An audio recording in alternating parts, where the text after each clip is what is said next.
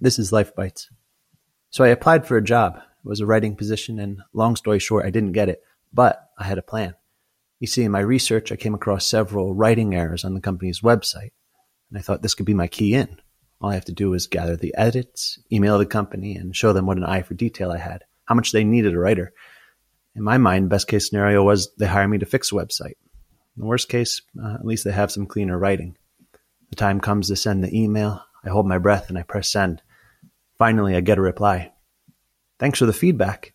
As you'll see in just a few weeks, we are launching a new website, so we're focusing on that now. I had basically offered to clean the windows on their abandoned house, but I learned I can be tenacious. And maybe I have a winning strategy to finding work. And maybe, somewhere down the line, there's an opening at that company and they think back to that helpful person who offered to clean the windows on their abandoned house.